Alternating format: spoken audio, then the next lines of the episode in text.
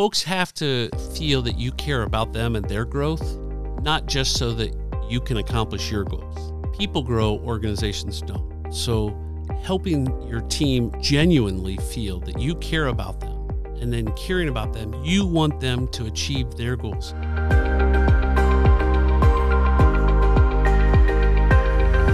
Welcome to another episode of the ROI podcast presented by the Indiana University Kelley School of Business.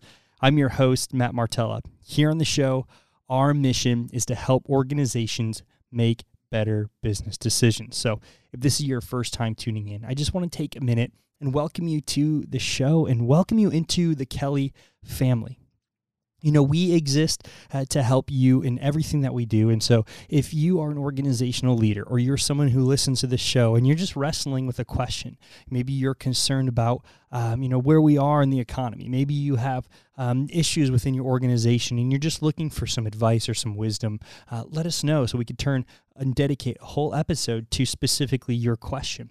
Maybe you want to get a hold of our faculty and understand um, different research or get get a glimpse into what's happening um, in the leadership and business world around us, or if you just know an individual who'd make an awesome guest for our show, we would love to hear from you. Send us an email to ROIPod. That's ROI P-O-D at iupui.edu. Again, R-O-I-P-O-D at iupui.edu.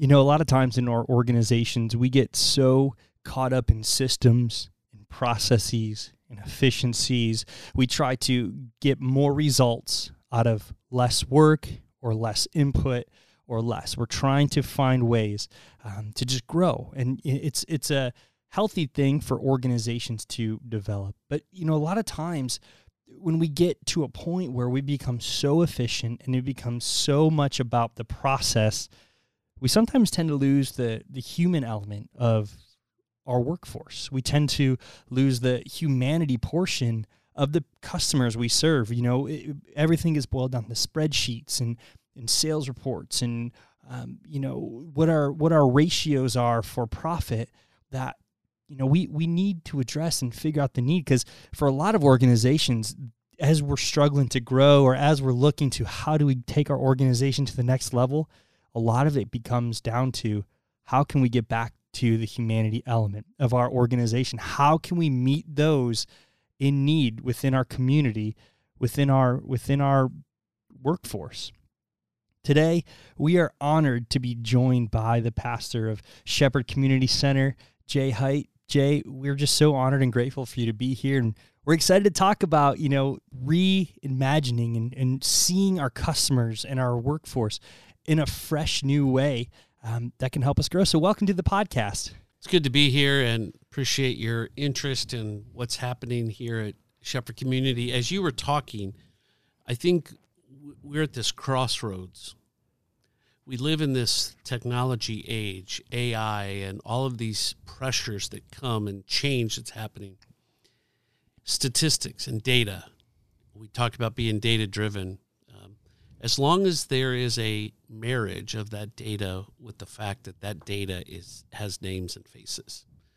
And so we're trying to do that with people who are in poverty. We hear lots of statistics uh, when people say you know these this percentage of folks live under poverty or whatever. Yeah but they have names and faces and they're people and they need to be acknowledged not talked in percentage but talked by their first name. And so that's what we're trying to do at shepherd community grow capacity to reduce dependency.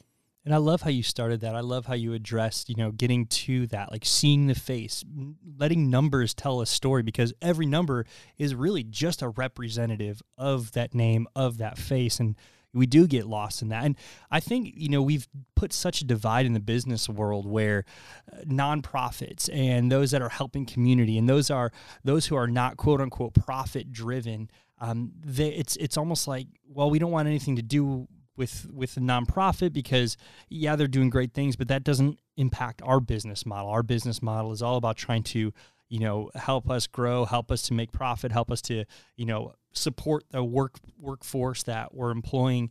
Um, and it gets lost. And i think that was a great way of of talking about that. So you know we believe on the show that there are principles that no matter where you apply them they they work you know? And i think one of the things that is great about what you guys do is you really get after the heart of humanity. You really get after the the community in which you serve. And so i'd love for you to kind of maybe let's start with with the mission and the vision and the, and the philosophy of shepherd um, that has brought about such such success you know here in indianapolis. Our goal is to break the cycle of poverty by engaging with the first and second generation. We want to break the cycle of poverty for both generations.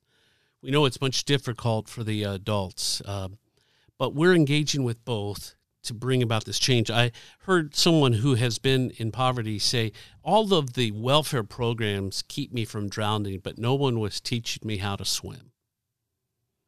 And we want to teach people how to swim. That's that whole concept of growing capacity to reduce dependency. Um, I would love to say that we put ourselves out of a job, but we, we know the Bible even tells us the poor will always be among us. We'll always have a job to do. Um, but we want to stay focused to grow the capacity of our neighbors uh, because they have the ability. They there's not something wrong with them. Uh, they just don't have maybe the same opportunities I had growing up. One of the things that poverty many times in Indiana is the lack of access, not the lack of resource. Is there enough food in Indiana that everyone would have enough to eat? Yes. Is there enough jobs? Yeah. Probably some of the folks listening going, man, I, I, I really, I need workers. It's, it's having the skill set. Maybe it's having access to that food or access to that medical facility. Uh, maybe it's not understanding. Poverty many t- times takes away your ability to advocate and navigate. And and so there has to be a different mindset. Many times we're trained to think how we think right? Here's an example. We have a program that uh, our assistant director tim street teaches. It's an excellent program called poverty 101 it's a multi-week training to understand the how people in poverty think. So food. I grew up in middle class home. My dad was a GM worker. I grew up in Dayton, Ohio. Mom babysat, sold Avon. She did different things, but my two brothers and I grew up in a very middle class home. When I go to dinner with one of my neighbors, my wife and I, Jane and I, will go to somebody's home back pre COVID, you know, BC, before COVID. They would all night say, Did you get enough? Because in poverty, you worry about quantity. There's a reason why the buffets tend to be more prevalent here. It's about did you get enough, right? Growing up in middle class, mom would have someone over, uh, maybe after church or something, and, and she would say, How was it? Because quality matters. Well, if we're hanging out with some friend of ours who's really rich and uh, takes us to a very fancy, high class restaurant, they bring the food out, and what do they do? They say, How does it look? And I say, well, it doesn't look like much. That's just little. Uh, but it's about presentation. Interestingly enough, it's all food, right? But there's a totally different mindset quantity, quality, presentation. Let's think about money. Uh, my neighbors see money as something to be used. If if I was, uh, and uh, I'm no longer the senior pastor of the church, my good friend David is, and but I am still associate. But we had a time when the tornadoes went through southern Indiana, and we said, "Hey, we need help, and we need bottles of water to send down." Our our our neighbors gave all the money they had. One case, lady cleared out account so she could buy water because people needed it. Well, next week she was going to struggle to pay her bills, but she knew I had it, so it money's to be used growing up in middle class, my parents always said you got to save. You know, you you give ten percent to the church, and then you put so much into the bank. And You got to save, save. Money's to be saved. So it's to be used. It's to be saved. And from some of my rich friends, they talk about how they invest it. It's all money, right? What what I'm saying, and part of understanding and leadership in businesses is everyone doesn't have the same mindset as I do it's one of the challenges when government tends to create a marketing program to sell the newest program to our neighbors. Well, they've never tried it with our neighbors. And so the typical thing in the in the inner city is we see ads on the side of a bus that goes by 40 miles an hour down the street and it has a whole bunch of words that our neighbors maybe struggle because literacy is a challenge. I say all that to say I think part of the challenge of poverty in today's culture is there's different mindsets. And so we have to acknowledge that and then begin to communicate in the way that makes sense in their mindset. And that's a great point to think about as far as the leadership perspective because even when you know you're bringing in workforce and you're bringing in people let's say you are working in an organization that has every level of income spectrum from your entry level blue collar workers up to your C level executives and boards and everything in between. You know, you are having to have that awareness of, okay, where where is everyone coming from? So how can I as a leader then better and be more efficient and help those people help my team just grow, help them grow from where they are to where they want to be, you know, and help them move up the ladder or whatever whatever it may be. You know, but I think it even starts to going back a bit to uh, having those conversations because, you know, how I think one of the biggest problems, and we talked about this in our phone call, is the, the essence of community is is going away. You know, there there is a lack of people feeling bought into uh, their neighbors, maybe feeling, and this translates into the workplace too. You know, whether you're, you know, at home and you don't know your next door neighbors and you feel isolated, or you're working and you live in a great area, but yet you go into work every day. You don't know the people that sit next to you, and there's like that lack of disconnect. You know, so how do you even begin to have conversations? You know, how does how does it start? You know, how do you how do you, know you meet people where they are uh, to even begin to bridge and build community? The epidemic that's ravaging uh, our communities, whether it's in my neighborhood in the Near East Side, whether it's in Fishers, whether it's in Carmel or Mooresville, it's it's loneliness.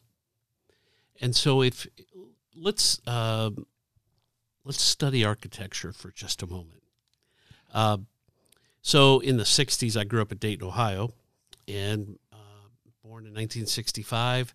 So you know, in 1970, when my brothers, who are both older, in the mornings we'd wake up in the summer and we'd run down and I'd open the box of corn flakes and stick my grubby hands in so I could try to find the baseball card. My brothers loved that I did that. And we'd eat breakfast, then we'd run out the front door off the front porch and we'd play up and down our block.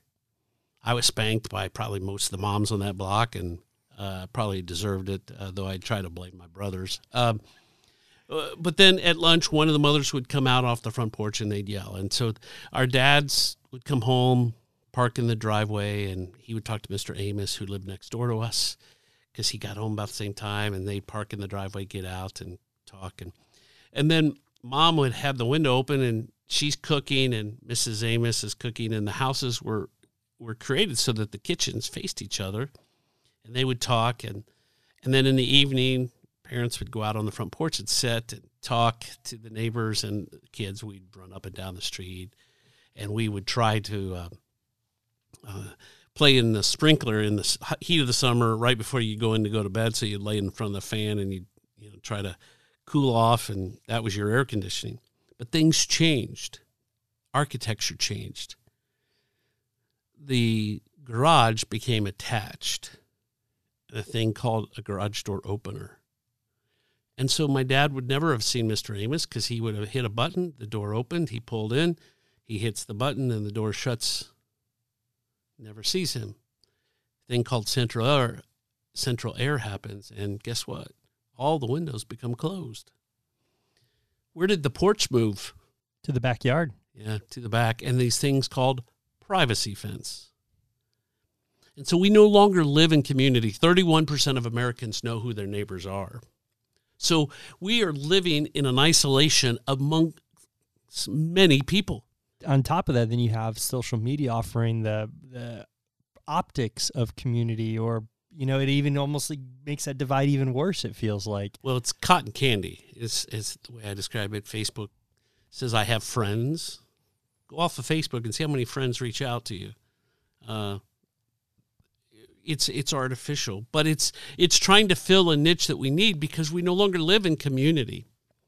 We don't know our neighbors we don't see our neighbors even amidst beside them because we're hitting the garage door.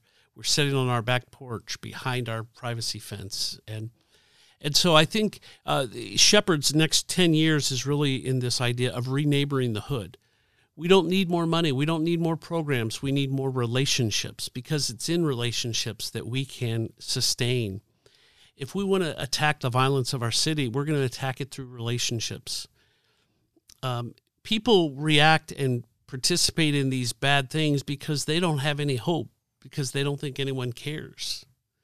And so we want to reneighbor the hood. We want kids to know that we care about you and we have an expectation that you can do great things and we want to help remove the barriers so that you can do it. We're not going to do it for you, but we want to remove the barriers to make that possible. And so I think there's, uh, I'll, I'll speak to the architects out there. Change the change the structure. Bring us back to the front where we live in community. Bring us back to this idea where we're seeing each other and we're t- chatting and uh, in the 26 years that my wife and I and our three kids, when we first moved here, they're all married now. But when we moved here, we uh, we loved our house because we were out on the front porch and people were walking by and and it was for me this glimpse of what it was when I was a child. And uh, and we lived, you know, there was a four uh, unit apartment building right beside us. We weren't bothered by that. There was a double couple houses down. There was a, a bigger apartment building in the other end of the block, and but we all knew each other and we all talked. And I, I can remember Mrs. Trimble lived in the bottom left, and whenever she was sick, she'd let my mom know, and we'd take food over because that's what neighbors did, right? I took it over. I was probably five years old. She was watching a soap opera. I told her good people didn't watch soap operas, and uh, she thought it was hysterical. She called my mom. Mom did not think it was hysterical. When I got home, well, next door, boy, I was. She lit me up. Uh, yeah, we we we knew each other, and and community is is the call. Robert Putnam has written several books about this issue, and and I think it's really imperative for all of us. It's not a government call. It's it's not even a church's call. It's an individual call because institutions can't do this, individuals can. And so, if you don't know your neighbors, get to know them. Uh, and and you know, we didn't have doggy daycare when we went on vacation. Our neighbors took care of our dogs, right? That's that's how you lived. And um, and I think there's something for us to ascribe to back to that idea, how we can live together it seems like it's a white elephant conversation. You know, where you said 31% of Americans don't know who their next door neighbor is or who's living around them. That's a staggering statistic. Like that's that means that over two thirds of the country are completely, you know, are completely in the dark to who's around them, which I know translates into the workforce, which I know translate into organizations and into the culture. And with it being such a white elephant in the room, that that doesn't get addressed because everyone's great at putting up a face or putting up a hey, you know, no, we have it all together, everything's okay. How do organizational leaders begin to even start those conversations? How can, you know, those that because leaders are those that are willing to put themselves out there, to put themselves at risk or to, you know, say something that everyone's thinking maybe but you know doesn't have the courage to stand up and hey you know i want to i want to do something about this so how do individuals getting to your point start to have these conversations maybe within their family maybe within their community or even at work to say hey you know i, I feel alone too you know do you feel alone? Like how, how do we begin to bridge some of those um, divides? It's personally saying you know what? I'm going to f- meet someone. Uh, i think part of it is people feel that no one sees them. And so it's when you see your neighbor getting their mail saying hi but where does you know most homes now get the mail up on the house, and uh, I live at a residence where mine is on the street, so I get to walk out and I get to see my neighbors and talk to them, and um, but create conversation. But we live such a busy life; it's hard, and so I think part of the challenge is slowing down and taking time and finding out their names, finding out a little bit about them, and and then finding ways to just engage with them and talk with them I think you'll find how powerful that is. For our senior adults, it's the second largest group for uh, drug abuse. Why? Because they're lonely. No one's connected. So uh, we're all Legos created for connection, different shapes, different sizes, different colors, but we were built for connection. I think that's how God created us, and and that's how we need to live.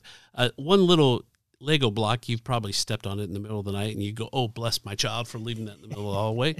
Um, it's useless. You can do nothing with it. But when you bring them together, beautiful things can be built.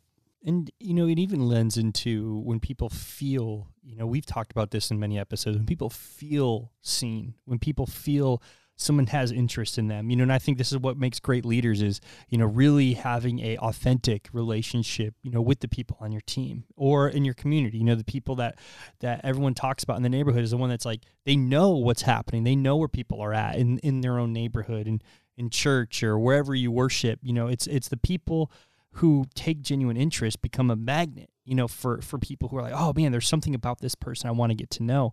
Um, and i think that as organizations grow, I mean, people buy into that type of culture where they feel heard and they want to be even more you give back more to the to the greater community to you know hey this person really helped me out in my low times. Man i really want to help them out or you know man this team this team lead is you know really invested in in me personally. I mean i want to do good so to help them out as well because i know they're trying to move us forward you know talk about the the benefits you know talk about the benefits of a strong community. Talk about you know the when, when you do have a, a strong sense of everyone feeling that sense of belonging what it can create inside an organization inside a neighborhood or inside wherever you find yourself. Folks have to feel that you care about them and their growth not just so that you can accomplish your goals. People grow organizations don't. So helping your team under, um, genuinely feel that you care about them. And then caring about them you want them to achieve their goals. So it, as leaders it's on us to say what's your goal? Matt what, what do you want to accomplish? How can i help you accomplish that? How does that intersect with what we're doing here? Uh, but if it's only about achieving our corporate goals then then they're a widget and you know you can interchain widgets right? And instead we need to live um, in in relationships and know find out who their spouse is find out who their kids are find out what's pressure and, and one of the things i try to do in my leadership meetings with my team first thing is what's what's going on in your life? How are you personally? Because if i don't care about you then you're not going to care about what I want to achieve. So it's it we we have to genuinely and not in in some kind of artificial way, but and people will sniff that out, but help them and and be concerned about them. And as people are searching for that sense of belonging, for that sense of community, you know, how can you tell early on um, people are authentic? You know, because I'm sure many of us have been in relationships where oh man, it feels like they're a great person. But then when it comes to action, like they say the great words, they say the great platitudes.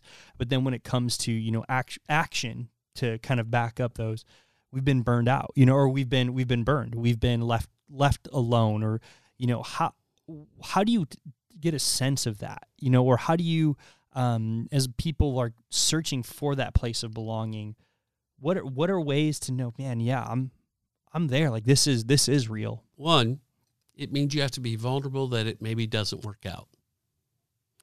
So we can't always guard ourselves against getting hurt. So that's one of the things that moving forward to have genuine relationships, you got to be vulnerable. We don't like to be vulnerable. Um, people have hurt us, people have let us down, and people will. That's part of life. And I'm sure I've done that to others. And so I think I just have to keep moving forward as we begin to wrap up, you know, looking for ways to give back, looking for ways to get involved. Maybe maybe someone's touched by just simply what Shepherd's doing. You know, how can people get involved here for you, and how can people volunteer and um, yeah, help Shepherd and what you're doing in building the community? You know, one of the things is someone could say, you know what, I'll just call some neighbors. That's powerful. Uh, maybe they want to help deliver food. My wife and I, for a year and a half, Jane and I have been delivering to the same eight families. Well, it's it's grown because they've introduced us to someone and we've helped somebody else. And I'm going to tell you, this isn't a program. These, these are our friends. This is this is family. and uh, we care deeply for each other. And I was sick and in the hospital for a while, and they're checking with my wife, saying, "What do you need? Everything okay?" and sending cards to us um, because we care for each other. And so that's what we need people who want to engage. And you say, well, I don't know. Well, maybe you want to tutor a kid. Maybe you want to stock shelves for our food, or maybe you want to deliver, or maybe you want to say, you know what, I'll take two or three people and I'll call them each week and just check on them. Um, those are all powerful things.